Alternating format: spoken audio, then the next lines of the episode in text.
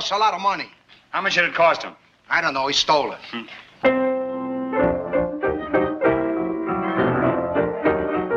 Welcome to the Marx Brothers Council podcast, episode 15 This Magnificent Display of Effusion.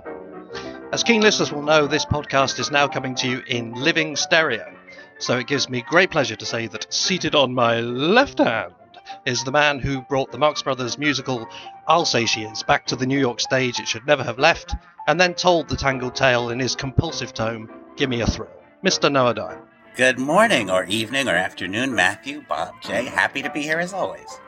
And with Noah, as ever, is the man who not only presents the Marx Brothers Council podcast, but mixes and edits it too. So if at any point we sound either coherent or on topic, you'll know he's been hard at work. Seated on my right hand, Mr. Bob Gassel. Thank you, Matthew. Let me echo Noah's sentiment. Uh, he's happy to be here. And I'm Matthew Coniam, eating through a tube. I'll have another cup of coffee. Joining us for this edition of the podcast is a man who was part of that band of Marx obsessives whose efforts and enthusiasm helped to engine the great Marx Brothers revival of the 1970s. That brief, shining moment when to be a Marx Brothers fan was not merely to be fortunate, but also to be at the cultural cutting edge.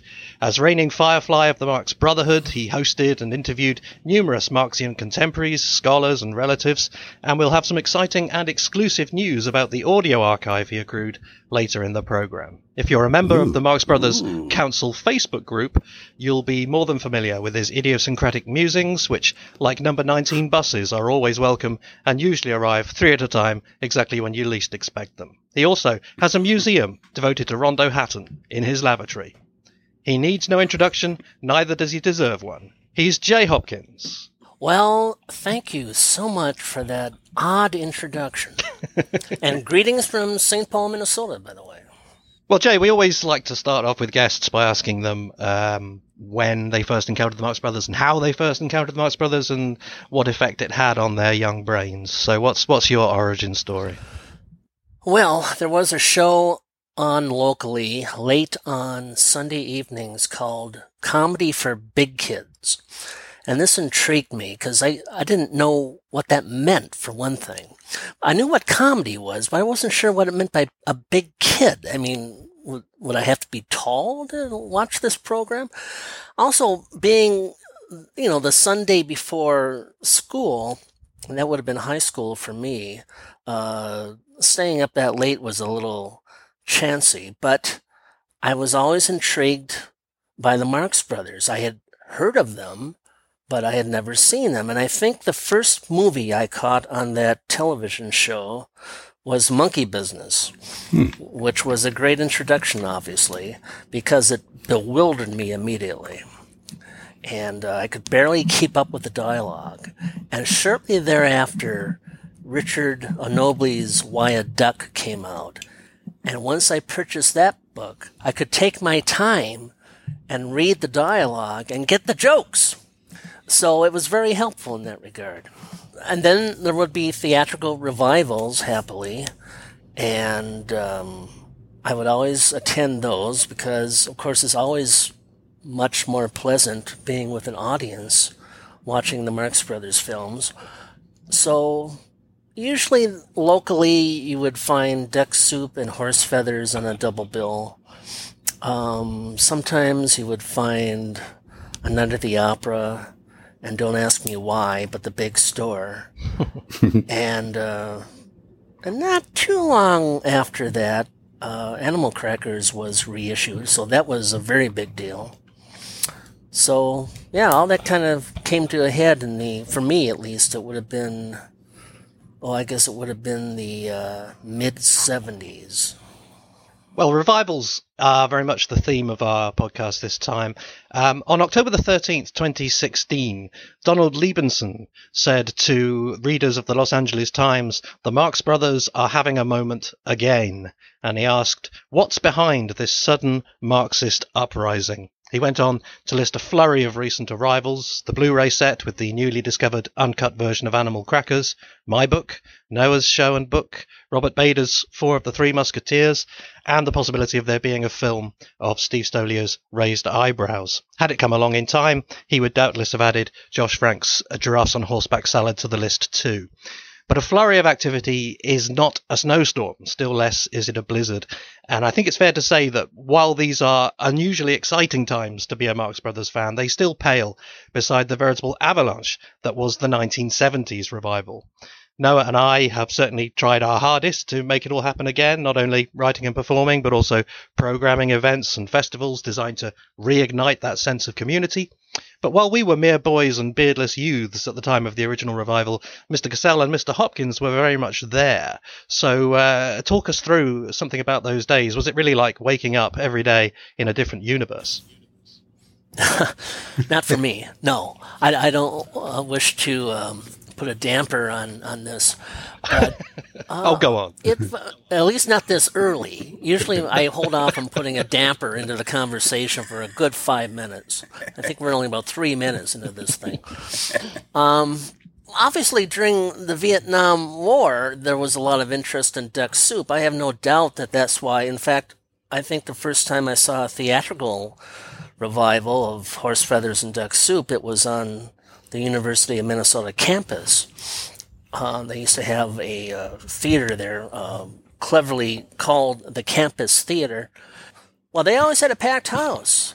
And of course, uh, Duck Soup in particular would appeal to college students during mm-hmm. the anti-war movement. So, um, and Groucho himself uh, said as much on the Dick Cavett show. So, that certainly had something to do with the appeal back then.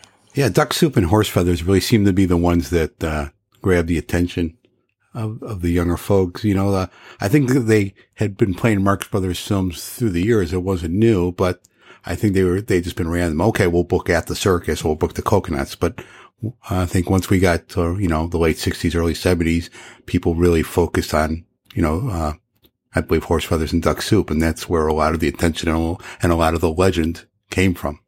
Yeah, I mean, I think they're certainly very fortunate, weren't they, in that they, of all the things that they could have applied their style to, they happened to make a war film and a college film. I mean, that that's extremely oh, yeah. fortunate, isn't it? Yeah, but but yeah. um, it, it's more than just that, isn't it? I mean, there is um, the 1960s, particularly, were a, a, time when the kind of the older comedians were, were really sort of being put out to grass more than more than revived and it, it is it is those aspects of the Marx Brothers that make them unique um, that that appealed here, wasn't it?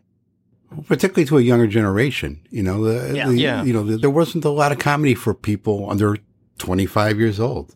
It's either, you, do you like Lucy? Do you like, uh, you know, do you like Jerry Lewis? Well, if you don't, you know, what, what, what's, what was next? And there was a gap here. I have a theory, which is not really my theory, but I'll appropriate and advance it. Um, Adam Gopnik, in a uh, 2012 article in the New Yorker called "The 40 Year Itch," proposes that there's always um, this is I'm quoting from him. The prime site of nostalgia is always whatever happened or is thought to have happened in the decade between 40 and 50 years past. Um, and it really is true. If you look through the decades, there are always exceptions, but you know, in the 1940s, there's tremendous um, nostalgia for the aughts. Meet Me in St. Louis, the Magnificent Ambersons.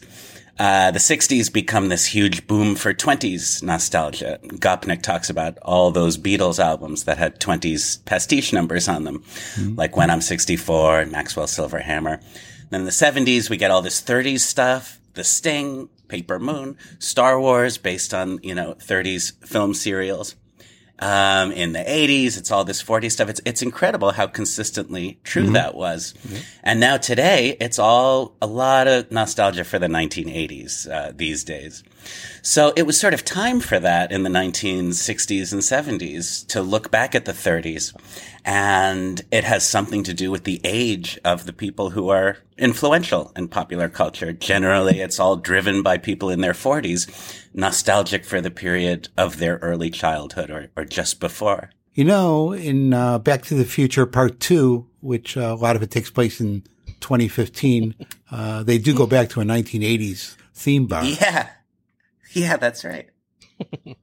so there is something about the, the allure of the, it's the, it's the not too distant past, the past you can almost reach.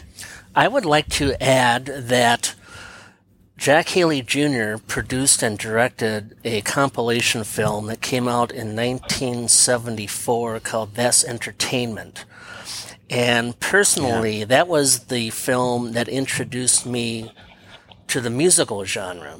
Mm-hmm. And I just adored that film. And I wound up uh, talking to Jack Haley Jr. sometime later, years later, um, about another film that he was producing called That's Dancing. But that's how I can remember 1974 uh, being sort of in the middle of that particular nostalgia craze because of That's Entertainment, which was a huge hit. Yes, and there was also a big Bogart boom, wasn't there? And uh, yeah. generally, I mean, Peter Bogdanovich and Mel Brooks's early successes were, were very much rooted in that that cultural moment. Um, so I suppose it's it's a combination then, isn't it, of of the fact that that era per se was was was becoming the, the, the, focus of nostalgic attention, plus the fact that the, the people doing the looking back had a kind of an agenda that the Marx Brothers uh, meshed with more than than other entertainers of, of the era. Actually, let's let's try and try and nail down this timeline because um, I think it's fair to say that this this really happened a, a, little later than we might be inclined uh, to think. And, and, only last week, Bob showed me a fascinating piece from the Oakland Tribune in which uh, Gerald Nachman writes, there really ought to be a Marx Brothers repertory theatre where, suddenly feeling an irresistible urge to laugh without let up for 90 minutes, you could go any time at all and be able to see one of their comedies. Now that Laurel and Hardy, W.C. Fields, and Mae West have all been rediscovered, and their films properly enshrined by a new generation who embrace them with a very personal ardour, it's about time the Marx Brothers received the same sort of mass reclamation. And the interesting thing is that this was written in 1969. Yeah, I was surprised to read that, to be honest. You know, I was around. Uh, the Marx Brothers had been big. Maybe they went to another plateau, but they, they, they were already big, 1969, 1970. You know, maybe what he's thinking about, a lot of the other, uh, older comedians and old films that were popular at the time, Laurel and Hardy and Our Gang and the Three Stooges were on a daily basis, uh, because they'd made shorts and they were on you know, after school kid shows, they were on a regular, regular time slot. Whereas the Marx Brothers, you know, didn't, couldn't do that because they just made features and couldn't be programmed so often. So maybe in this guy's uh, universe, they hadn't been so prominent. And we also have to remember, of course, that it was also in 1969 that Groucho gave the interview that I love quoting as often as I can because it's it's so annoying to people, in which he says, uh, "I'm not much in sympathy with the kids. I sympathise with the parents. I happen to be one, and I think it's nonsense to blame the parents when kids take LSD. Kids today are detestable, and thank God mine are grown up. By and large, the parents are superior to the kids they're spawning. You couldn't give me another one. And it's no good saying that the ones you read about are a minority. They're not a minority if they're all yours, and you have to wait for the car to get home to know your daughter hasn't got pregnant or leprosy. I never thought the time would come when I'd be rooting for Nixon, but it's better than obliteration. That was Groucho in 1969. In other words, he didn't have a good time making Skidoo. but clearly, he, he didn't see what was around the corner there, did he? I think Groucho is at least partly responding against the fact that, you know, this period in the 60s and 70s, it, it's still fairly early in the phenomenon of the culture caring about young people's opinions, you know? The, the post World War II phenomenon of teenagers and people in high school and college being this, what we would now call a demographic force. And so it partly, maybe the Marx Brothers revival of the 70s is about everyone suddenly paying attention to young people and what they were interested mm. in, you know, in a way that they hadn't been so much before the war and immediately after it. But back to that article Matthew was reading, uh, 1969, I'm not buying the premise that they weren't already uh, back uh, huge in the popular culture. There are just too many signposts that indicate otherwise. You know, uh, Minnie's Boys uh, was in pre-production, and there's no way that wasn't being made if they weren't already culturally significant. I'm not buying it. I mean, interestingly, I think it may have started a little earlier over here. Um, yes. I know in in America, uh, I mean, obviously, uh, new generations of comedians come along and replace older generations uh, constantly. But I think it was much more of an organic process in America. Although you had some very confrontational people like Lenny Bruce and so on, um, the old guard was still very much uh, in attendance. Whereas over here, I think the changes were slightly more revolutionary, starting with the Goons in the fifties and then um, moving on to Beyond the Fringe, which created the satire boom that went through. That was the week that was, and on to the pointed absurdism of Monty Python's Flying Circus.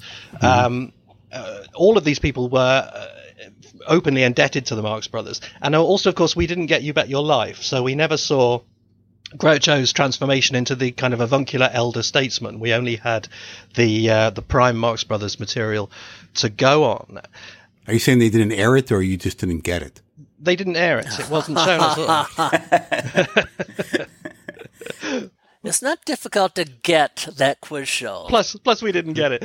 But um, but um, when uh, Groucho came over in 1965 to do a British version of You Bet Your Life, mm-hmm. which unfortunately wasn't wasn't well received, he did stop off at the National Film Theatre for an interview and a screening of Animal Crackers, which we were freely able to see. And it is uh, interesting, I think, that according to reports, the audience was predominantly young.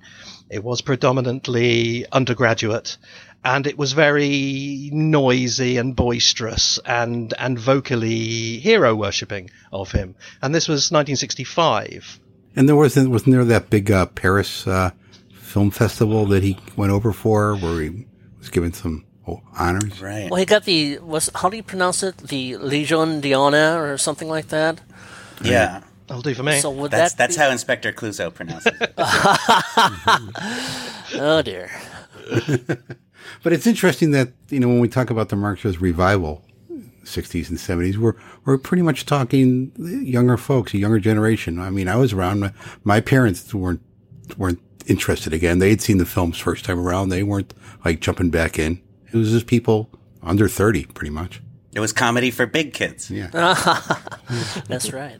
I mean, possibly the, the Dick Cavett shows um, were one of the first big uh, indications of of his new his new status. I, w- I wonder how important we all think they were, not just in terms of, of feeding the flames, but uh, but actually stoking them. Because the Cavett show, after all, was the talk show, wasn't it? I think that that did give over serious time to voices from the counterculture as well as uh, the old timers. I think Groucho may have made six to seven appearances on that show, and whenever I knew he was going to be on, I always had my reel-to-reel tape deck recording every single word. And I, like a lot of people I've met on the council and otherwise uh, on the internet.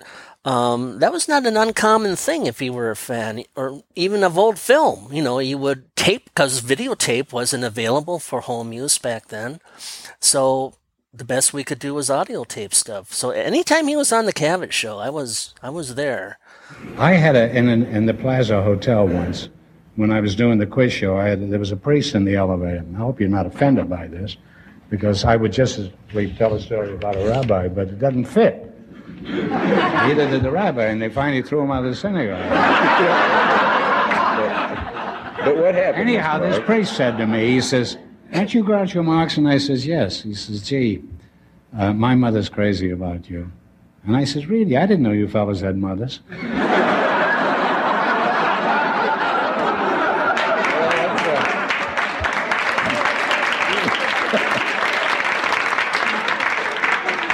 What can I, I, say? I had a priest stop me up in Montreal some years ago. And he came up to me and says, Aren't you Groucho Marx? And I says, Yes. He says, May I shake your hand? I said, Fine. I shook hands with him. He said, I want to thank you for all the joy you've put into the world.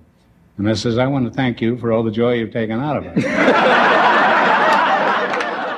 I think it makes sense. The Cavett show is the kind of um, intellectual and political alternative to the much more mainstream hmm. Carson show. Hmm. I guess I'm the outlier here. I always attributed their revival to Groucho's uh, cameo appearance on the Julia sitcom. well, you're free to uh, try to sell us that theory. But it is very interesting, isn't it, to watch him on Cavett because there is um, yeah the the audience are you know are clearly uh, not just um, glad to see him, but they you know they've they've come to see him and they sort of cheer and applaud everything he says, and and you can see him almost sort of stopping and taking stock and thinking, wow, you know this is this is something new. But I wonder if that was more of an acknowledgement or a tribute to his, you know, You Bet Your Life period than it was to his Marx Brothers career. I wonder that I don't know because it's it's all um, you know out of sync for me. Well, if you're talking about younger people, I think they would have been introduced to the quiz show through syndication because mm-hmm. that show was on for well at least 13 years, and the reason it was uh, extinguished, one of the reasons at least was was because of the age of the audience. I mean, the people that were watching Groucho were about as old as Groucho, and if you look at the original commercials, if you happen to get your hands on some of those complete prints or videos, mm-hmm. you know they're selling laxatives and you know all manner of uh, things that the the elder generation would be interested in. And uh, they are not the target market of most um, advertisers. So uh, they had a bit of trouble as the years went by attracting a younger audience.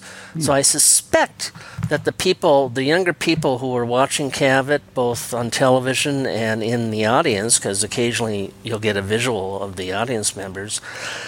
Those that were young were probably more familiar with Groucho from the movies than from the quiz show. That's my guess. Hmm. So you're saying young people aren't interested in laxatives? Uh, well, I know that I I, I never I've failed always to bring. been interested in laxatives. I'm writing a thesis on it, but I'd rather not go into the details at this moment.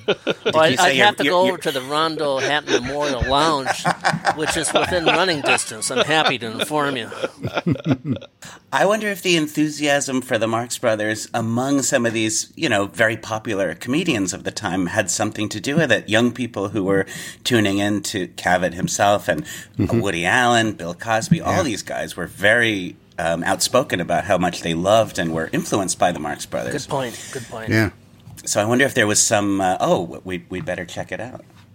Actually, speaking of, of Woody Allen and Bill Cosby, um, if anyone is interested in uh, in seeing some of Groucho's uh, uncut appearances on Cavett, do uh, rush out and get the Dick Cavett Show uh, box sets because there's some, some very good stuff on there. On the uh, Hollywood Greats box set, there's the December 1971 show in which Groucho appears alongside Dan Rowan and Debbie Reynolds, with whom he has a very amusing, uh, pretty near near the knuckle exchange, which she, she takes in reasonably good spirits, but she does she does leave early. It's true, um, uh, and also Erin Fleming is on that show, not just um, doing a little bit of performing with Groucho, but but interviewed at some length, and it's a very very fascinating interview with Erin because it's uh, she appears very likable and very sane. Uh, early days, I guess. Um, also on the Comic Legends box set, a separate box set, you get the May 1971 show in which Groucho appears with Truman Capote, to whom he proposes marriage, and the naturalist Jim Fowler, whose three-toed sloth he calls the lousiest looking dog I've ever seen. Um, but you also get the the glorious uh, show from September 1969, which features just Groucho for the full duration, and this one to me is is really the one to remember these years by. Better in every way, I would say, than an evening with Groucho. So uh, do do rush out and get those sets if you can, particularly Comic Greats. It does have a lot of Woody Allen and a lot of Bill Cosby on it, so it's not likely to be reissued anytime soon. I'm prepared to say, um, uh, on a general level, that I found Groucho Marx funnier on the Cavett show, in particular the 1969 show that you referred to, Yeah. Matthew, than I do in the Marx Brothers films. Ooh, Now that that sounds, you know, uh, provocative. well, certainly provocative, but it's, it's an honest. Um, it's not very well stated, I'm afraid, but uh, I'll, I'll accept provocative. But it's true. I find him just so funny when he's just talking in conversation and being himself. Then I find him when he's, you know, uh, in front of a camera running through well rehearsed lines. He was just that good as a conversationalist. And obviously, that's a big reason that the quiz show was on for 13 years and then some. Hmm, that's interesting because I find him delightful company on those shows, uh, incredibly uh, relaxing and charming, but but very very noticeably not the Groucho that that he is supposed to be and that everybody wants him to be. I find him a bit hit and miss, certainly as a as a wit. Lovely, very charming, but but uh, not not uh, not the Groucho of legend. He comes across as a real person. When Woody Allen first met Groucho, he said, he reminds me of one of my Jewish relatives. And that is the Groucho who comes across, I think, on those Cavett interviews. Yeah, he's wittier and, and kind of more, a more iconoclastic figure in numerous ways than anyone you're likely to run into at a family wedding. But ultimately, he's, you know, a, a, a man in old age, uh, who has the spotlight and makes the best of it, but who you might run into on the street or at the store. I think Woody Allen said to Cavett on the PBS show that he regarded Groucho on talk shows as uh, resembling a Jewish uncle. Yeah. Al- although I think he said clearly more gifted, and that's about as far as he went in complimenting Groucho Marx. Well, I- you spent your entire life being funny. I mean, Groucho could had a whole reservoir of, hmm. of wit just available to him at any time. The mm-hmm. same way if you spent your life being a lawyer, you'd have a whole legal library you could reach into and quote from at any moment. That's a good analogy. Yeah. As we said before, um, of course, it also does make an enormous difference, doesn't it? That that Chico and Harpo were dead at this point, and Zeppo didn't want to be interviewed, and nobody knew who Gummo was. So the focus was was solely on Groucho. If the if the Marx Brothers revival had actually focused on three living Marx Brothers, I think the, the whole dynamic might have been very different. And there's a couple of other um, missing links uh, in, in, around this time that we haven't touched upon. Groucho had made some uh, uh, variety show appearances, reviving some old uh, movie skits on Kraft Music Hall and uh, Hollywood Palace, and I think he was on the Jackie Gleason show a few times doing some doing some bits. So uh, that's very important, actually, isn't it? Very good point because if the, the Groucho on the Hollywood Palace with, with Margaret Dumont um, is is a Groucho who is absolutely looking backwards, isn't he? At his at his aging original audience, it's very very different from the Groucho of five years later, who's looking ahead at a new young audience. I think it's very much a, a pure nostalgia piece, isn't it? That Hollywood Palace show and the and the, the one where he sings Hackenbush. Um, I hadn't that hadn't struck me actually until you said that. But that is the, those. That's what makes those shows so different. Sometimes in those appearances, he seems to sincerely believe that it's now up to Melinda to hang on to the Marx audience. Yes. The Rankin Bass Animation Studio produced a television special called The Mad, Mad, Mad Comedians, which had segments based on the work of all of these classic comedy stars, um, W.C. Fields and, and many others, um, including the Marx Brothers. And the Marx Brothers segment was a, a very abridged version of the Napoleon scene from I'll Say She Is. Um, in, in my opinion, as I've expressed, uh, probably more than anyone wanted to hear it from me, not, not an outstanding version of the Napoleon scene. Very, very drastically edited down and, um, and, and not terribly effective, but it does have Groucho doing his own vocal performance, um, and Paul Frees playing Chico. This special came out in 1970, so it would be early on in the phenomenon we're talking about. And I guess we also should mention Skidoo. There's never going to be a, a more sensible time to mention Skidoo.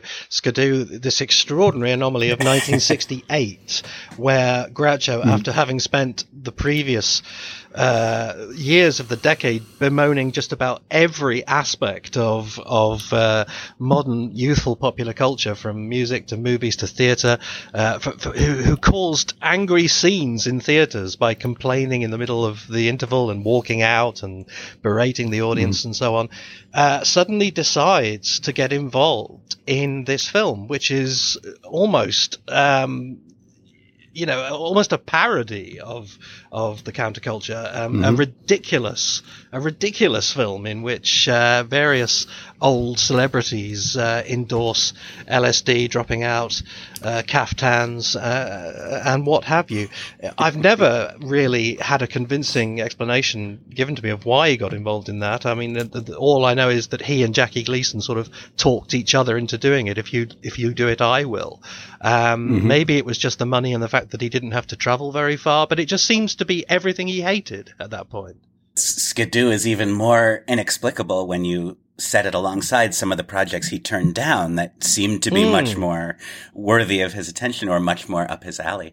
But it's Skidoo is one of those films that if you describe it to someone who hasn't seen it, it sounds like the best thing Yes. ever, or it, it at least sounds incredibly interesting. Yes. And and people say, "Oh my god, I, I have to see that. I can't believe." It. And and the cast list is so outrageously prodigious, you know. People, wait a minute, Carol Channing too, you know. Hmm. Uh, but unfortunately, it's pretty. Uh, it's nearly impossible to sit through. It's very plot heavy as well, isn't it? I was expecting it to be much more freewheeling, much more like you know the Head, the Monkees film or something, you know. But it but it, it plods through a, a story which is sort of almost interesting for the first sort of twenty minutes or so, and then when it goes haywire and is supposed to to get interesting, it just it just plummets, doesn't it, into into uh, turgidness. But uh, I mean, as Bob has said many times, what you the one thing you do have to say about Groucho's performance is that it's incredibly spirited. He looks vastly uh, more energetic than he should be for a man of his age. He's giving it his all, and and he at least doesn't disgrace himself. His character is a gangster who is sort of code named God. And so it's often been said, including in the publicity materials for the film, that Groucho Marx plays God in Skidoo. It's not quite the case because in the film he doesn't play a character with any kind of celestial power or presence. Uh, however, it is a little bit of a tease. Um, imagine if Groucho had gotten a chance to take on that role the way George Burns eventually did. I think Groucho would have made an excellent God. And as I think I think Bob was the first person to point out what a what a missed opportunity that Zeppo wasn't recruited to play his secretary Jesus Wagstaff.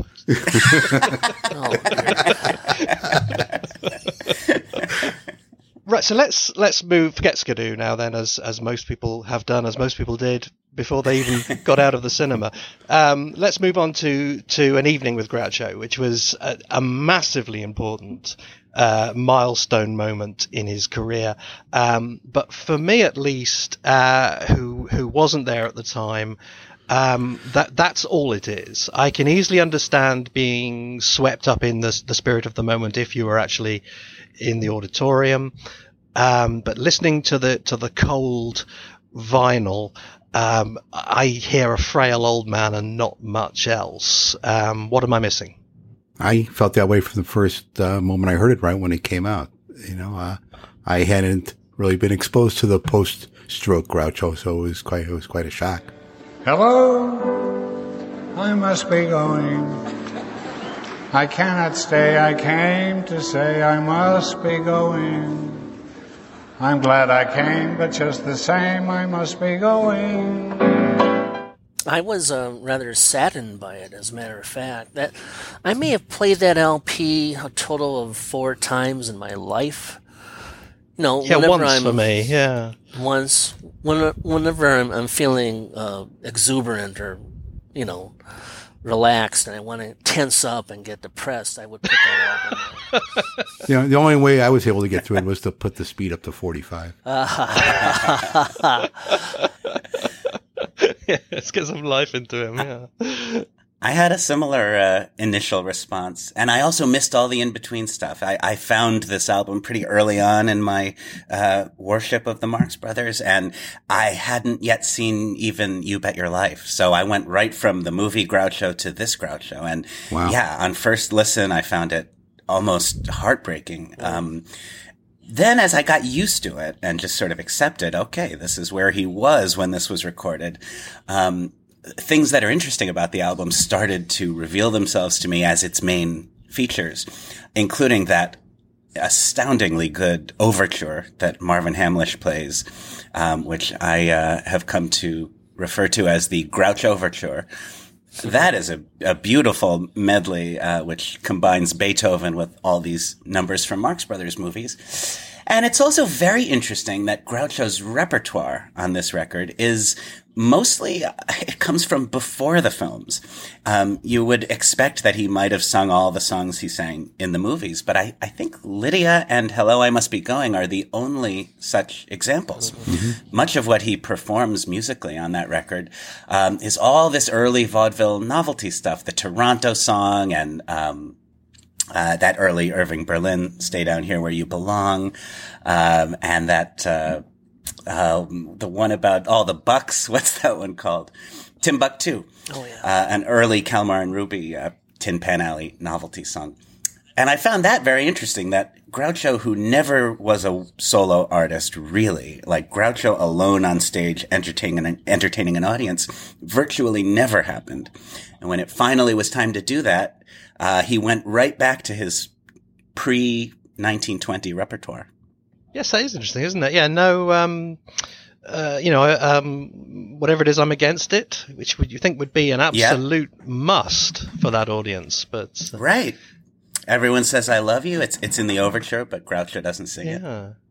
Oh, another uh, really haunting thing about that record. This is also true of the Cavett appearance that Erin is on, is when Groucho sings "Hello, I Must Be Going," and Erin assumes the Margaret Dumont role. But in Erin's voice, when she sings, For my sake you must stay, for if you go away you'll spoil this party I am throwing, For my sake you must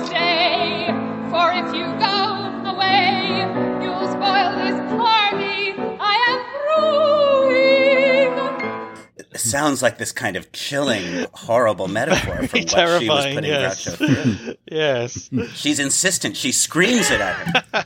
Yeah, yeah. But for my sake, you will stay. yeah. Yeah. She did the same thing on CBS and the new Bill Cosby show. Yeah. It was amazing. Yeah. Let's actually stop and, and just and talk a bit about Erin actually here because because uh, one of us has met her. Oh yeah, and who's I, that? And I think I think it's you, Jay. oh, that was me. I almost forgot about that. That's in one of your books, as I recall. I, but I think it might be actually. Yes. I'm still waiting for the check, by the way. I never trust an Englishman. Was she offering to take care of you, Jay, as well? Well, I would have definitely considered that. T- tell us about the Erin you met then, because this was this was deep into the, the mad period, uh, as it were, and and I think you you found a a surprisingly um, approachable person there, didn't you? Yes, I did. I met her in March of 1979, and the circumstances were peculiar, as you might guess. Um, long before um, she became notorious, I simply looked up her phone number in the Los Angeles phone book in the St. Paul Library. I had no particular plans to phone her or to write to her, but I had the number. So I did write to her right before I made a, a trip out to LA, and she was receptive to this. And so, um, yeah, I just showed up at the appointed time, and she she had a big iron gate outside of her her home, and uh, I buzzed her, and she let me in, and she was polite. Um, she was actually uh, forthcoming to some extent, but uh, the behavior that we've come to expect uh, slowly surfaced, in my opinion. Uh, so at the same time that she was quite hospitable and attentive and actually encouraging to some extent uh, in terms of, I don't know.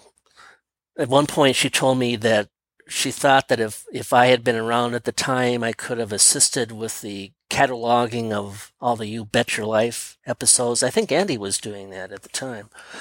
She had no reason to say that, but she's just trying to make me feel good. Uh, but then later, uh, you know, she was describing some of the uh, stuff that was going on behind the scenes. She had nothing, as you might guess, uh, very flattering to say about uh, Arthur Marx. Um, and well, she made a joke about him almost within five minutes. Made a joke.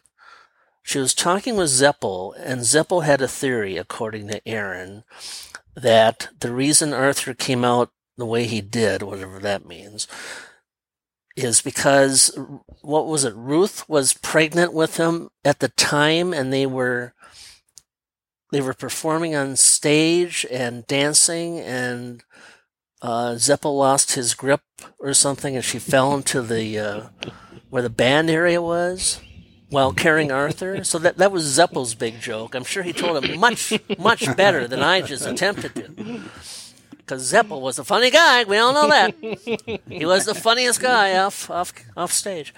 But um, you know, and he also a liked big cheerleader for Erin, wasn't he? Oh yes, they were buddies. Yeah. There's no Yeah. question about that. So I, I'm. Let me just say that I'm. I'm not reinforcing her opinion of Arthur by any means. I just thought it was peculiar that she came forth with this kind of cruel joke, this cruel anecdote, within moments of my sitting down. You know. Other than that, she was swell. I was kind of astonished later because, you know, I, I had not printed that interview until Matthew announced that he'd be writing this book. And then I revisited the interview and I didn't think I had anything there worth printing.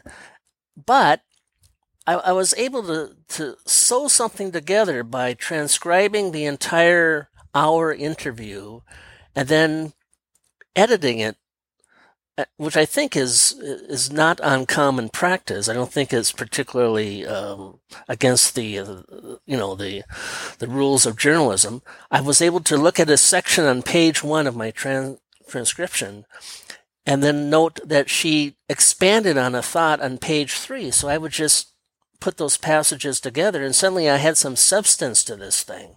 Now, I think that's the only time I, I did that to any extent, but it was quite interesting to uh, discover there, there there was something there worth printing, as Matthew has proven.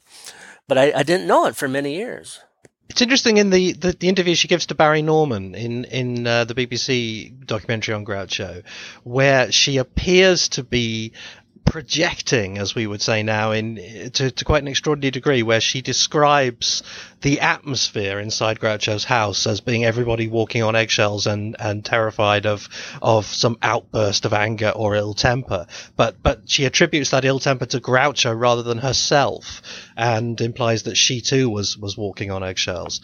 Um, so so yes, I mean an interesting woman. I mean, I, I, in a funny way, I feel more ambivalent about her knowing as much as we now do than I would have done Yeah. had I simply thought that she was this pushy person who who who forced Groucho into into late life appearances. I mean, I think if, if all I knew about her was that she was behind an evening with Groucho, uh, making him wear denim.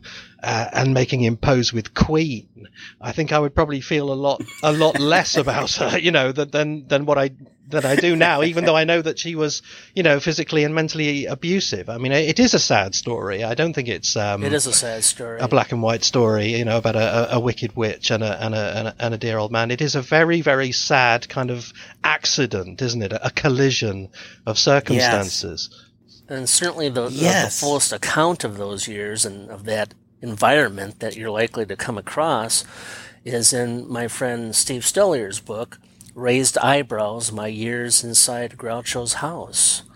I mean, that's quite a testament to the. Uh, the zaniness, shall we call it, of 1083 Hillcrest Road Yes. at the time. Yes, and a grim page turner. Why didn't she ever write a book?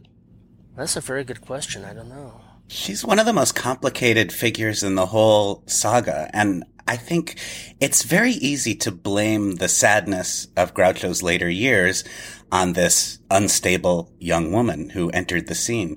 And certainly there's no excusing the aspects of her behavior that were abusive and horrific. But she did step into a giant void created by Groucho's alienation from his children.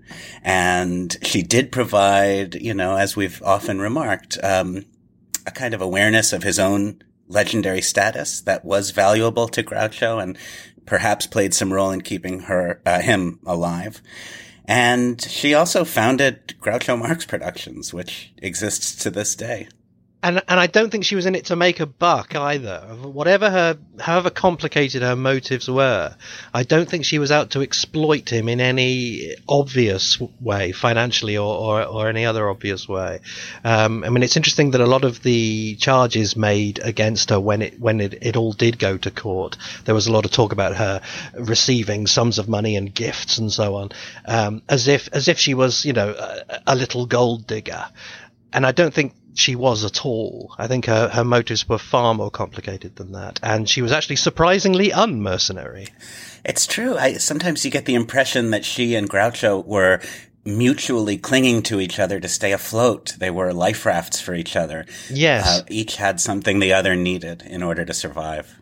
She put it to me in terms of love, and she she quickly added um, perhaps to reassure the world, uh, or at least me, that she wasn't talking about physical love, but she was talking about genuine affection for each other and genuinely caring for each other. And I, I suspect, uh, yeah, well, I wasn't there, but that certainly sounds, uh, you know, realistic to me. Groucho was not the easiest guy to get along with, certainly at that time. And um, I'm sure they both had sort of rough edges, if you will. But uh, you know, it's just a very complicated uh, relationship, and it's. Um, I'm sorry to say, I don't think it's unique in um, show business, I and are so many others that went through that type of thing, and. Um, I mean, in a funny way, it, it, she it almost her relationship with Groucho almost reminds me a little of of Groucho's with Melinda in that um, she eventually said that he, you know, he was pushing her into show business. She didn't really want to, and and his position was, you know, I genuinely, truly did not realize that. I I thought she was loving every second of it, and I was doing exactly what she wanted me to do. And there's a very very fascinating bit in Jay's interview with Erin where she quotes Dylan Thomas, rage, rage against the dying of the light. Do not go gentle into that good night. And she says that's exactly what he was doing. He was raging against the fact that he was an antique and wanted to be 20 again. So, you know, if if that's what you thought, then you know you can see why she did feel she was doing him a, a huge favor, even to the extent of of having to you know, let's say very, very, very boisterously push him. Yeah, and, and how can you not look at the example of Minnie Marx in all of this? I mean, yeah. on one hand, they're polar, polar opposites in the fan imagination because we all love and cherish the notion of Minnie Marx, and we all feel some level of scorn for Erin Fleming.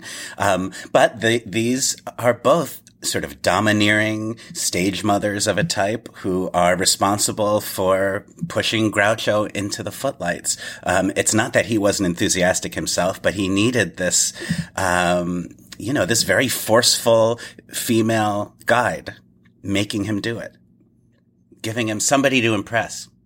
Well, I may be way off here, but I see a bit of a correlation between Groucho's situation and that between uh, Brian Wilson and Dr. Uh, Eugene Landy uh, in both cases, you got a, uh, you know, a legendary performer who's not really at the top of his game anymore, but his, uh, caretaker supposedly is getting him back out there, you know, in the limelight, uh, maybe not in his best interest, but reviving his career and, uh, to the point where the family has to intervene. Jay, when you met Erin and spent time with her, did you get any sense from her of how do you think she felt about this attention from Marx Brothers fans? Was she like relishing the chance to speak to a, a young person who was interested, or did she seem kind of uh, put upon in any way? She didn't seem put upon, but I don't think she was seeking any more attention. I think she had gotten quite enough attention by the time the lawsuit had wrapped up. Um, yeah. Uh, I think she was kind of curious about me and why I started this fan club in the Twin Cities, and um, I, she may have been intrigued by the fact that I had her her phone number for so many years. Hmm. Um, I would have been creeped out if it was me, you know, but um, it was her, so I, I like to believe that she was intrigued rather than. Is that why you won't give me your phone number, Jay? I'll be glad to give you my phone number, but uh, not not the actual phone number, of course. So yeah, well, I, I didn't ask her. I I should have, but um, just from her being low key. She took phone calls from Marvin Hamlisch, by the way, when I was there. It wasn't like I was her focus of the afternoon. I, I was kind of amused by it because I was uh, in her living room area and the phone rang in the kitchen and she excused herself and I'm, you know, kind of twiddling my thumbs at this point, and I heard her pick up the phone and say, "Oh, Marvin," and they had a nice chat. Uh, now it could have been, you know, some other Marvin. It could have been that guy in Mad World. I don't know, but I assumed it was Marvin Hamlisch, Not Marvin Kaplan. not Marvin Kaplan. No. No. Um, just before we leave the subject of an evening with Groucho, let's just talk diff- uh, briefly about the, the the different recordings, the four versions of the show. He did that uh, one man show uh, four times, a kind of a warm up in Iowa, the the showpiece show in in New York's Carnegie Hall, and then also in San Francisco, and then later again in Los Angeles. The album claims that it uses the New York, San Francisco, and Iowa shows. Uh, it certainly uses at least two shows. To modern ears, the changes in sound quality as it cuts in and out between different recordings are very, very obvious. But uh, the San Francisco show has recently emerged in its entirety, and it is very, very interesting in that it's a much more lively performance. My grandfather had been a magician in Germany, and my grandmother yodeled and played the harp. They traveled from town to town in a covered wagon. They came to America. Harpo learned to play the harp. On my grandmother's harp, which was about this big, and was worth at least $35. he found it in the closet. He was self taught because he was a natural musician, Harpo. He once tried to take lessons and he got a teacher over from the Metropolitan Opera House. And the teacher came in and he said to Harpo, he said, uh, Let me hear you play something. And Harpo started to play those roles that he did. And the teacher said, That's real good. He says, Could you teach me that? I'll give you $10. Apparently, there is a video or a film done. Of, Yes, I the- believe the- the Los- final show. Los Angeles show, but The Los Yeah. Angeles show, Yeah. which that was so by far the worst. Uh, uh, uh, another stroke uh, had had had uh, massively debilitated him in between. Debilitated him in between. Um, it was videotaped. Jay, I believe, has seen it. I believe it's unbearably sad.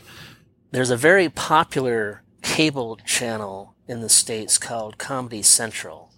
But when it began, it was called the Ha channel, H A mm-hmm. exclamation point. And that's mm-hmm. where this video surfaced. And if I remember correctly, I did record it on VHS. I have subsequently lost it or erased it or something.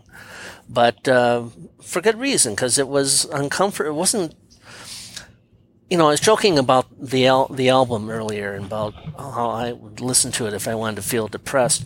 Well, the video, uh, that was no joke with the video. I, I genuinely was depressed, which is probably why I got rid of it.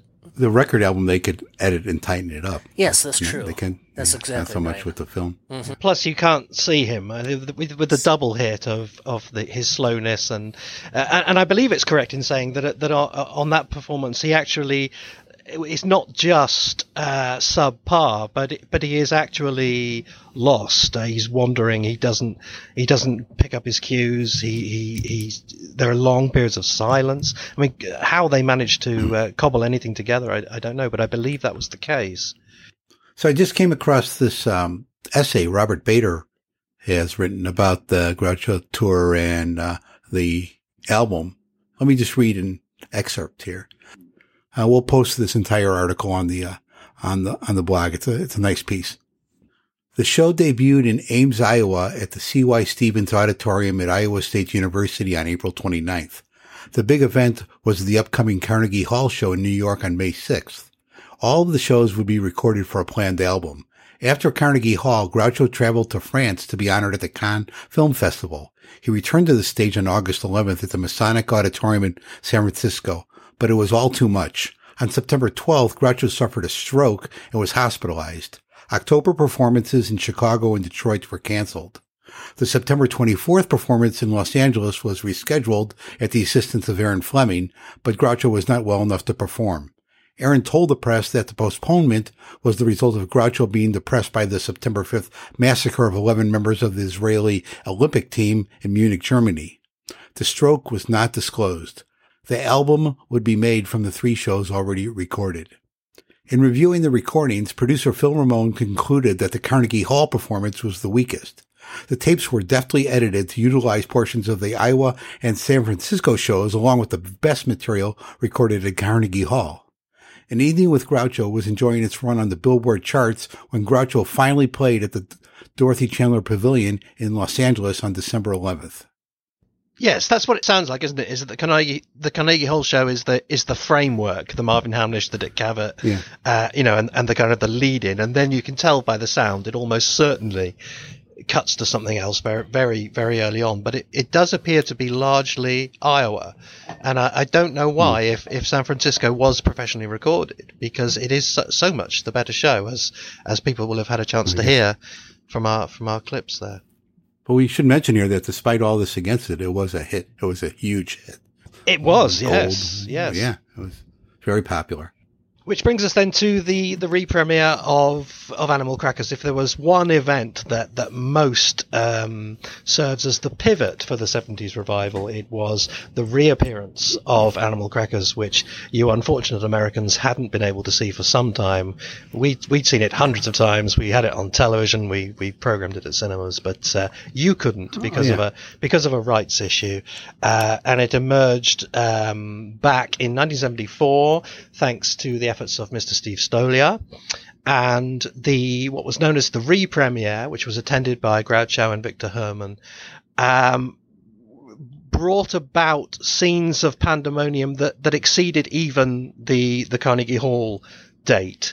Um, it was it was almost a case of of of like a religious pilgrimage, devotees uh, flocking to touch the hem of this divine figure and almost almost tearing him limb from limb in the process. Um, it really was amazing because you know you had this this act from the distant past, which had all this great work, and here's basically, for all intents and purposes, a new work. It's like all of all of a sudden a new Beatles album showed up from from their middle of their prime that nobody had heard. You know, it's just it was just amazing that there, here was something a new piece of not only a new piece of Marx Brothers, a new piece of great great Marx Brothers, Yes. right in the middle of their renaissance. It couldn't have been better timed. almost be like if if Humor Risk turned up now and was brilliant uh, which is a you know a, a twofer that is almost uh, impossible because even if it does show up, it's almost certainly of historical interest only. Here was this film that was, to all intents and purposes, new and was also absolutely fucking amazing. It must have been an Mhm. incredible moment. But even you know even before we knew that, even before it was shown, the pandemonium at the venue. Uh, was was like Oh, a yeah. like a rock concert and then some. I mean, police did have to be brought in, didn't they, to to protect this man? Yeah. Too bad we don't know anybody who was there. That'd be a nice story to hear. Yes, we did talk to Scott Alexander, the the famous screenwriter of Ed Wood and many other movies. He was there, and he had a very interesting story to tell. And it went something like this. The crowd was primarily college age kids. Everyone's dressed as Groucho. A lot of guys in Captain Spaulding outfits with the hat. Uh, everyone is singing Hooray for Captain Spaulding, and someone has shown up with a truckload of boxes of animal crackers, which everyone is throwing at each other. And it's just it's just like this big crazy party outside. And it's a bit of a free for all. And I, I'm tiny. I'm you know I'm just a short little Jew, and my sister's tiny, and it's kind of overwhelming. It's exciting and overwhelming and scary and exhilarating, and then uh, you know, a bunch of limos pull up at the, at the edge of the red carpet, and everyone starts screaming, "Oh my god! Oh my god! It's him! It's him! It's him!" And the door opens, and the crowd rushes the carpet in the car, and I can't see a friggin' thing because I'm small, and It's funny how that mirrors the opening to Animal Crackers. Everybody excited with Groucho showing up. Yes. Yeah. Yes. and um, and I and there's movement. I can I can see that there's bodies getting out of a car, but I can't see a thing. And I and I start screaming. I can't see him. I can't see him. My dad says, "Here." My dad picks me up, puts me on. I mean, my, my parents were like so studly this night. Puts me on his shoulders. Can you see him now? Can you see him now? I go, no. It's just like it's just. It, I mean, it is Day of the Locust. It is just the mob that's just about to swallow up Groucho Marx. Well, I, I will say that um, there were certainly bootleg prints uh, resurfacing before Oh yeah. it was theatrically released, but they were in such bad shape Mhm. um, because they'd be dupes of dupes, you know. And the more you copy a, a print, the worse it, it is. And I went to a place uh, locally that was on campus called the Xanadu Film Festival, and that was actually the first time I saw Animal Crackers, and I didn't know what to make of it because the sound was muffled and uh, the faces were almost washed out, and uh, it was just it, it was a combination. It was a bewildering combination of being so intrigued by seeing this film for the first time and the frustration of trying to make head or tail out of it. So thank goodness that they cleared the rights and pristine prints are now available as we well Yeah. know. I had seen it before the the re-premiere as well in, in sort of a similar setting. Yeah, some of the hard, a lot of the hardcore fans had seen the film, but for the mainstream mainstream uh, American public hadn't. And yeah, the, the the quality of it, you know, the the the bad parts of Cocoanuts, if you could picture those, like the whole film was like that. So this was the moment when the, the Marx revival was was fully acknowledged and had exploded to its its fullest degree. It was it was on, it was full on, and it was in that febrile, charged moment that uh, a man called Jay Hopkins had an idea. Tell us about that idea, Jay. Well, I'll be glad to. Um, I was a member of the Laurel and Hardy fan club, which is an international fan club called the Sons of the Desert. And although I I still enjoy enjoy going to those meetings, I obviously prefer the Marx Brothers. And I thought, gee, it'd be nice if there was a fan club that I could join with the Marx Brothers. I, I knew there wasn't one locally, but I thought there might be a national club. But who to ask?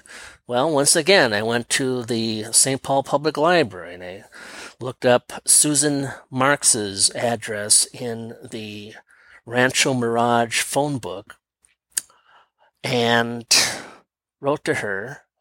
And well, that was it. I, I wrote to her not only to tell her how delighted I was with the Marx Brothers and with Harpo in particular, but I simply wanted an answer to this question Is there such a club? And she said, No, but we'd be delighted if you were to start one. and that wasn't really something I wanted to do. But I was determined to create an environment where where Marx Brothers fans could get together in an actual auditorium and screen the films and screen related films such as the quiz show and enjoy it as a group. And that's what I ended up doing. You know, it became the Marx Brotherhood. Now, that's not the most creative name in the world, but I thought it would get the message across pretty clearly, and I was wrong.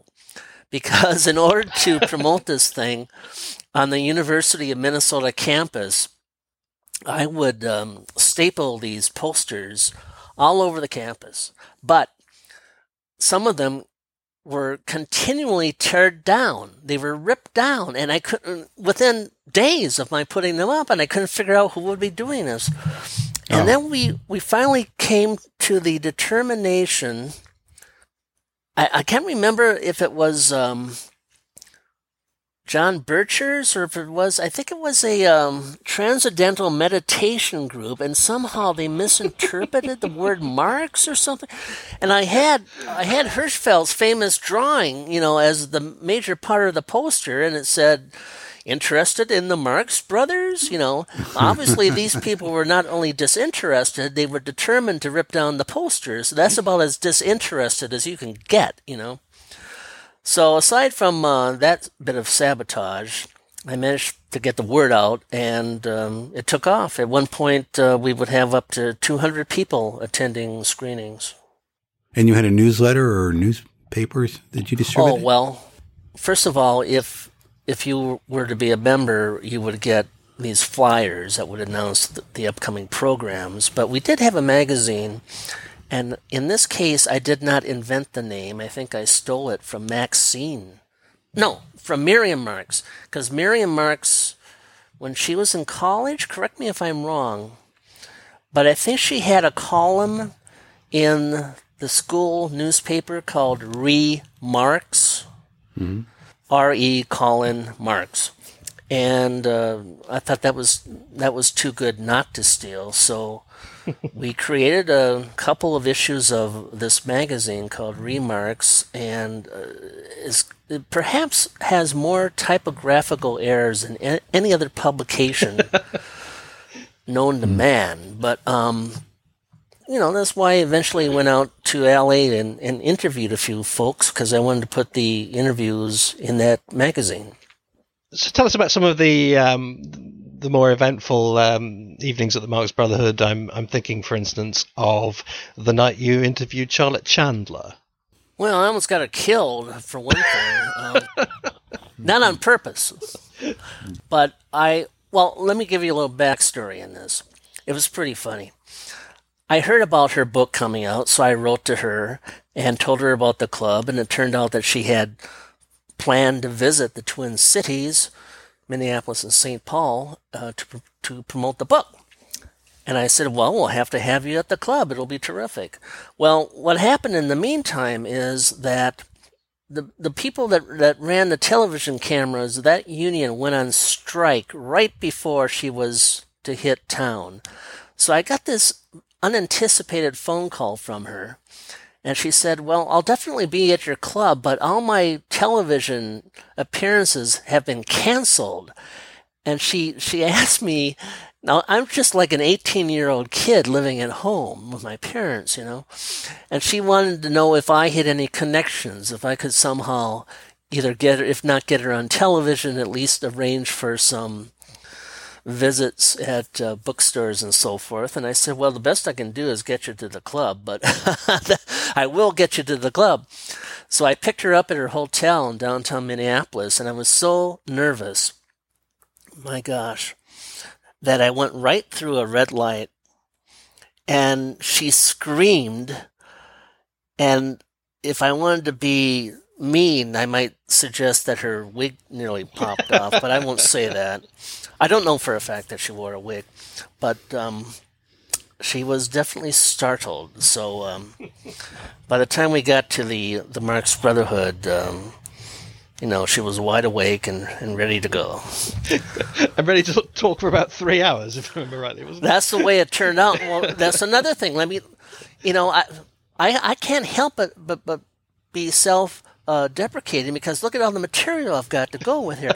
now I was just so ill disciplined as an interviewer and, and so grateful that she was there to tell these stories that with her and myself on stage uh, soliciting questions from the audience, it did go on forever. And because I, I just couldn't bring myself to say, okay, that's it, that's enough. And what's funny about it is we made an audio recording of this, and the auditorium, uh, it, it's called Murphy Hall Auditorium, and it's, it's in the journalism school building.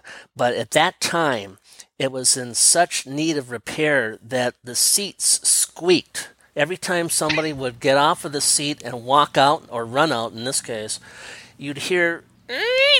So as you get further and further along into this interview, her voice is drowned out by the sound of these chairs. It sounded like a like like the soundtrack for Hitchcock's The Birds, you know. So that was kind of that was kind of sad, actually, to be honest with you. But we got her there, and I did not get her killed on the way back. So points for me there. In terms of testing your audience's patience, presumably you never did anything s- as silly as to try and make them sit there and listen to a recording of the Mikado. Oh yes, that was our least popular meeting. I must say. um, I don't think there were any chairs squeaking because there was nobody there in the first place. we had to artificially squeak the chairs just to pretend that there were people leaving. Must have been a titwillow. Oh yes, very good. So were you intending to get the, the TV show and couldn't or something, or what? I mean, what did you have in mind there? As far as I knew, there was no kinescope to get, although there was. Um, but what happened was I, I just fell in love with the Columbia Records release, which I think is much better than the kinescope. And um, I did edit the thing. I want I have the flyer here somewhere, but I, I think it only ran about 45 minutes, but that was enough for people not to show up. Because I made it clear. I made it clear in the flyer, you know, this is strictly audio. We'll have some visual slides and stuff, but, you know, and this will be the second half of the double bill, and the first half is really good stuff. But they didn't come anyway. Ah, what was the first half? Well, I'd have to look it up to tell you, which I can do. But I was going to say they didn't show up in droves. That's the, They stayed away in droves. stayed away. That's the actual cliche. Thank It you, is a bizarre thing to uh, to imagine people sat in rows just listening to something. I mean, it is a very ambitious plan. I must admit. We did that on occasion. Oh, here I've got, Yeah? I've got the flyer here. The first part of the program was a W.C. Fields film. It's a gift, and then we had Ah. Hollywood on Parade from '33. Well, I would have come for that. I- My God. Next time I'll let you know. I mean, when we did the, the, the Marx Festival in Bath in, in 2016, John Tefteller very kindly lent us some chunks of uh, never before heard since original transmission Flywheel and uh, Oh, cool. a, a couple of other radio appearances. So we, we played them uh, about 10 minutes or so each of, of, of Flywheel and, and another grad show show. Um, and we had, yeah, a couple of slides, but even for that length of time, and it was absolutely, it was wonderful. It was fascinating. It was great to hear it, but but you sensed that you that was about as long as people were willing to take of just listening to something. Uh, Just so, listening. so yeah. uh, yeah, g- kudos to you for your ambitious plan there. Um, tell us about the door prize. Well, this is also spectacularly unfunny. but what's what's I think it's funny already. it gets worse. And I haven't even started. Well, I wanted to interject some humor into, into these meetings, you know. Because I was, you know, I was always deafened by the sound of those chairs when people were leaving. So I decided to have a door prize. And of course, anybody could have predicted this. It turned out to be a door. What was unfortunate is At least it wasn't a booby prize. Ah ha ha! Where were you when I needed you? I I didn't realize when I I went to a hardware store to get a door for this practical joke that there's a difference. You can get an oak door that is very very very heavy, or you can get a hollow door which is not nearly as heavy. Well, I didn't know the difference, so I got this extremely heavy door just for this stupid gag. And I had to have uh, accomplices out in the hall hide it and then bring it in upon the prompt. And of course, the person that won it refused it, naturally enough.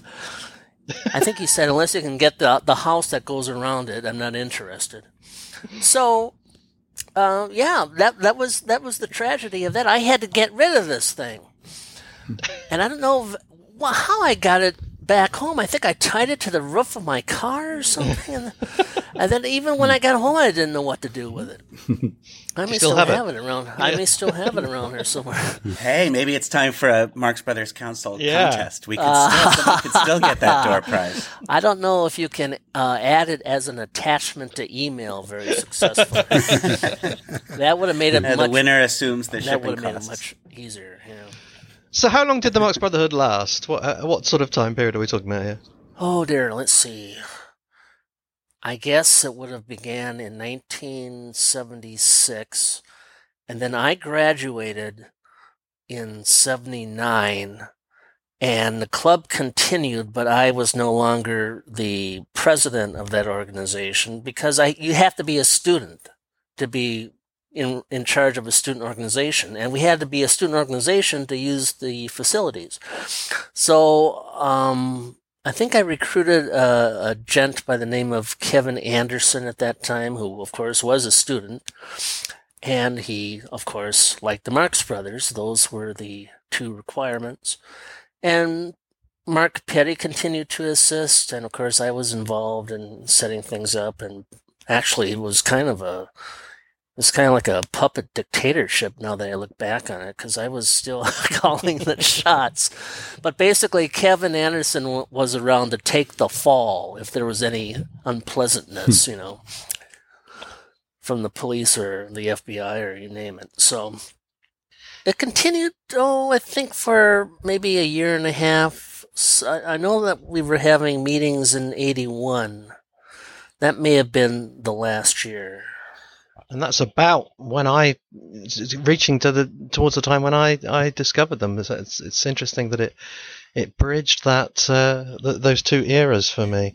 Efforts like the Marx Brotherhood and and Paul Wesolowski's efforts with the Freedonia Gazette and his open houses, these very clearly prefigure things like uh, the Marx Brothers Council and and Matthew's Bath, Bath Marx and what we've done in New York with Marx Fest and these kinds of fan gatherings and events um, have always been keeping the idea mm-hmm. of the Marx Brothers alive in various ways, and in in a very real way. People m- like my approximate age, Matthew's generation, um, you know, I was born the year Groucho died, and we were the beneficiaries of that 1970s surge of interest in the Marx Brothers because of that, there was all this stuff lying around, all these posters and books that had been generated during that period. And I've, I realized I came away when I was a child with the strange impression that there was something very 70s about the Marx Brothers.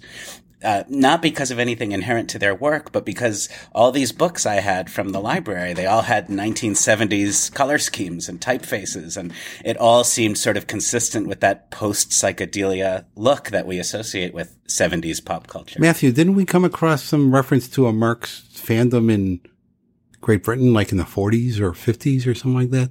You, you remember that? I don't actually know. No. Okay. Well, I'm going to dig. I'm going to dig into our, archi- our archives, and if I find it, you are hearing this in the podcast. If I don't find it, this is going to be cut out. you use a little bit of Carnegie Hall, a little bit of San Francisco. you do find it, yeah. Cut it. Cut in me saying, "Yes, you're absolutely right, Bob. Tell us more." um, but yeah, I mean, so just uh, the revival thing, you know, is it is it happening again? Uh, could it happen again? Uh, if it isn't happening again, if it couldn't happen again, what's different this time? Is it just that it's that little bit older again?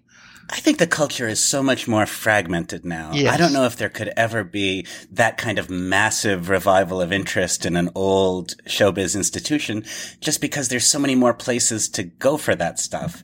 Uh, it's possible that the you know, the, the current revival of interest in the Marx Brothers, it, it might be the same size as the one that happened in the 70s. It just feels smaller in today's landscape. Yeah, I totally agree with that. And let me just piggyback by saying that I think one of the reasons it's not likely to happen again is the same reason that it ended in the first place. Like I had mentioned before, I think one of the reasons for the 70s renaissance was that there was a comedy hole. You know, there wasn't a lot of comedy for people of the baby boomer generation. So they looked back and found the Marxes. But, uh, once we got into the mid to late seventies and Saturday Night Live premiered and Steve Martin became big and Robin Williams came, you know, there were, there was a whole new generation of comedy and, uh, there wasn't as big a void. So the Marxes weren't as needed, I'm going to say. Yeah. And that has continued through the decades. New comedians, new comic forms, new outlets. And it's just hard to imagine that there is room for uh, the Marxes or any old uh, act to find that big of an audience. It, it'll find a loyal audience. It will find an audience, but it's hard for us to imagine it becoming mainstream again. Sorry, folks. Well, before we sign off on this edition of the Marx Brothers Council podcast, have a listen to this chunk of antique audio. You may well recognize one of the voices you're about to hear. The other one belongs to You Bet Your Life head honcho John Guedel. And um, I told him I wanted to do a quiz show. And I had this idea, but I didn't have it for anybody in particular. And he said, Well, I flopped four times on the radio so far. I might as well compete with refrigerators and, uh, you know, prizes and things like that. So we went into business together. Each put up $125 for a, a half of a record. Yeah, right. We made the record uh, at the end of a house party show. We used the same audience. oh yeah. regular one of their regular daytime shows. And uh, I took it to all three networks. They all turned it down Mm, because they said, "Well, he's flopped four times on the radio so far, mm, so naturally he's not any good." yeah. But then I read in the paper that a man named Alan Gelman, who was president of the Elgin American Compact Company, was coming out here from Chicago to buy the Phil Baker show, Everybody Wins. Yeah. It said to buy, I hadn't bought it yet. Mm. So I called him up at the Beverly Hills Hotel and took him the, the audition record and played it for him. He thought that was very funny. You remember the Marx Brothers and Cocoanuts. And he didn't know that Groucho had flopped four times on the radio, so he bought the show. Mm. Much to uh, Phil Baker's. Well, Phil Baker fired his press agent for putting the article in the paper about coming out to sign before it was signed. You're rather sneaky, aren't you? Well, you read the paper. So, Jay, that was one of your uh, interview recordings with uh, with John Guedel of You Bet Your Life, and there are others too. And you have, with extreme generosity, thrown them over to uh, to Bob to uh, to mix and and to uh, for us to use in forthcoming uh, podcasts, the the Jay Hopkins interviews. I'm just delighted that you're allowing this avenue of distribution. And hey, they've been sitting in my closet in a shoebox for, you know, 30 years or more. So it's about time that they get out there, I think. So, tell us who we've got to look forward to other than uh, Guedel. Well, uh, you have at your disposal, well, there's Erin Fleming, whom we have mentioned. There's Arthur Marx. There's Nat Perrin. Nat Perrin's interview was of particular interest because, as you well know, he goes all the way back to monkey business, right? And flywheel, uh, Mhm. Shyster flywheel. But then he became a very important figure in the uh, the lawsuit against Erin Fleming by the Bank of America. And uh, he became Groucho's conservator as appointed by a judge. So he had the referee between the the Arthur Marx side of of that split and Erin Fleming, and he had to, you know, he had to approve of when so and so could visit the house, and he discusses that in the interviews, and so that that one in particular, I would encourage um, members of the uh, council to be on the lookout for. Um, but beyond that, I interviewed Steve Stoliar, a very very interesting interview with him, and Bernie Smith, who was the head writer and uh, co-director with Robert Dwan of You Bet Your Life. And he was he was very forthcoming. Let me tell you a quick story about him. It'll be real quick. I interviewed him. He wanted to have lunch, so we went to a place in Beverly Hills called Hamburger Hamlet. great name. And uh, although the hamburgers were not particularly great, and we interviewed, and then he he told me during the interview that he had the original, the only surviving records of all the guests that appeared on You Bet Your Life over 13 years. And uh, it referenced the secret word and that type of thing. And I said, Oh my goodness, could I possibly copy that? So he invited me to his house. And here I am taking clearly I'm I'm I'm, going to stay rooted there for hours on end because all I've got is a piece of paper and a pencil and I'm writing all this stuff down. And I, I finally I finally said, Bernie, I don't think you want me to be in your house for the next three days, do you? Could I walk out of here? There's a uh, photocopy shop down the road. And he let me walk out. And this is the this was the only extant copy of of all the guests and all the secret words and all the air dates and so forth. And I just thought that that showed a great deal of trust. But I really liked that guy. He was real down to earth, and he even let me hold Ducky. He, uh, during the conversation, he said, Would you like to see the duck? And I said, Are you kidding me? Where is it? And he said, Well, it's in my daughter's closet. She's moved out of the house, and, you know, I, I keep it in storage in the closet. So, indeed, there it was. And I've got this nifty picture that he took a photograph of me holding Ducky. That was a real thrill, let me tell you. I mean, it really was. Is it true that John Guedel asked you to meet him at 6 a.m.? Again, all my stories have to do with some defect with me. and this is no exception. I had the man on the phone. I was at a, a hotel that they have subsequently raised, not surprisingly, but it was called the Del Flores Hotel in Beverly Hills. And I've got Guedel on the phone. And of course, I had corresponded with him ahead of time, and he knew about the Marx Brotherhood, and he, he actually got me a print of Tell It to Groucho eventually. Uh, so, you know, we were communicating, and he knew I was in town. So I said, Well, what time may I come over for the interview? And he said very quickly, All right, be here at six. Click and I, I thought, no, that can't be right. I mean, who who would open a door to me? Well, at all, really, but especially at six in the morning. I thought uh, I must have mis- misunderstood. So I interpreted his directions as be there at eight. So, of course, there I was, promptly late and he came out of the house and he said, You're supposed to be here two hours ago. So that's how we started that interview. But it had nowhere to go but up. But he was he was delightfully funny, uh, as you'll find out. Those people that listen to it, and uh, I encourage everybody to stay tuned for that uh, interview because he's he was a very funny guy, and of course instrumental to Groucho's career. I mean, if it had been for Guedel, you know, the end of Groucho mm-hmm. Marx, as we knew it, may have been 1949. Indeed, yeah, hmm. yeah. Are there any other interviews you tried to get that you couldn't quite get the? Uh, well, again, it it all comes back to my bad planning or whatever you want to call it, disorganization. I had written to Morrie Ryskind, and he actually wrote back. Some of you may have seen that in the uh, council he had a very creative way of using a typewriter ribbon. But he did tell me if you're ever in town, look me up. I'll be glad to give you, you know, an hour of, of my time for an interview. Well, in this case, it wasn't a matter of me mistaking the arrival time. It was not bringing his phone number with me. So mm-hmm. I had no way of communicating with him.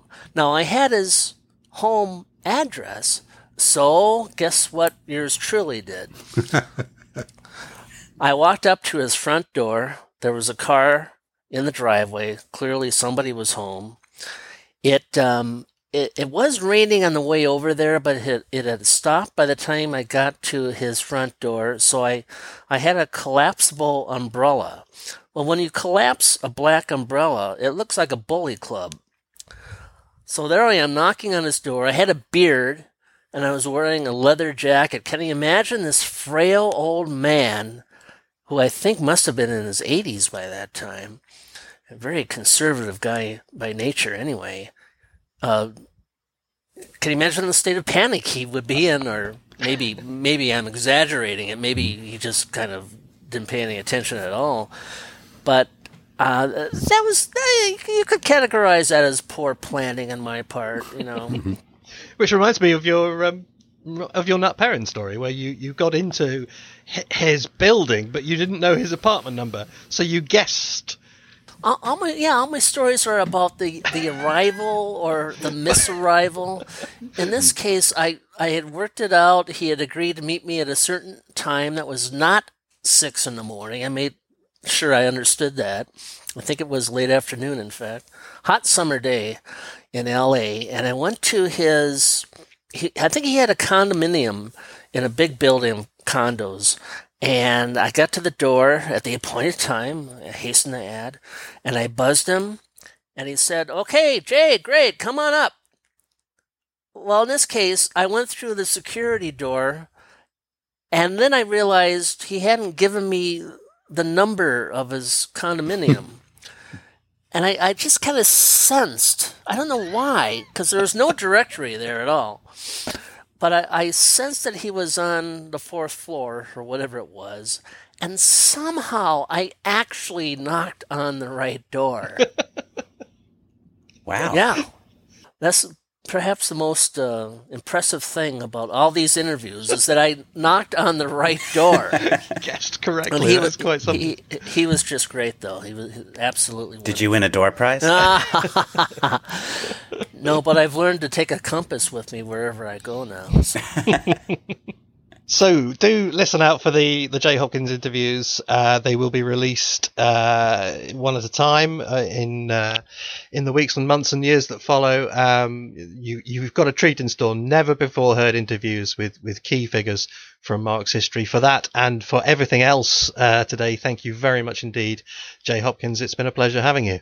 Oh well, the gratitude's on on my end um, even more so. Thank you so much. That was painless, wasn't it, Jay? You were you were all worried. Pretty painless, except whenever I was talking. That if you can possibly remove. So we'll, we'll cut those bits. Oh well, that, that, I certainly hope so. My goodness. Jay, you, you sell yourself way short. I, I have always found you quite tolerable. That's the nicest thing that anybody ever said to me. Almost tolerable. No, but thank you for setting this up. And again, I'm delighted to have an outlet for these uh, recordings. Um, I don't know what you're going to do with the Arthur Marx one. It, it, it wasn't, by the way, that Arthur said don't use it, because I did use a tiny bit of it in a magazine piece once. But it's just that I found it so um, unusable, because my memory is that he kept saying, I, you know, I don't want to go into that story again, quote from my book. And I wasn't about to take extracts from his book when I had the man in front of me. Ah. so, So annoying when people do that, isn't it? I've had interviewees like that. oh, really? You really want me to tell that story again? Yes, of course I do, because people reading this article haven't read your book. What do you think I traveled, you know, 2,000 miles to see you? Yes. I mean, I could, I could have reprinted your book from home. I want you to sit there while I read your book. Yeah. Well, let me tell you the other story about the Arthur Marx thing. He got so bored with me that he tried to brush me off on, on people who were outdoors. And at one point, I mean, he just wanted to get the hell out of there. So he said, and who can blame him? So at one point, he's pointing outdoors in this bright poolside, and we're in the, the you know dark, cool climate of the Beverly Hills Tennis Club. Apropos, of course, with him. But he pointed outdoors and he said, "Hey, look, there's Zeppo's ex-wife out by the pool. Go talk to her." well, you know who that was? That was Mrs. Frank Sinatra. Can you imagine me walking up to Barbara Yes. Sinatra? Jilly would have thrown me into the swimming pool. If I could imagine anybody doing that, it would be you, Jay. yeah. Anyway, my misadventure. Well, thanks to Jay Hopkins for joining us, and thanks to everybody for listening. Do please continue to listen. Do please share the links. Do please tell your friends. Do please join us on Twitter, and uh, do please. Uh, what else? What else should they do? Um, Be nice to each other. yeah, be nice to each other. Promote love and harmony. Be nice to old people and animals. And if you haven't got my book or Noah's book, uh, buy them too because they're extremely good.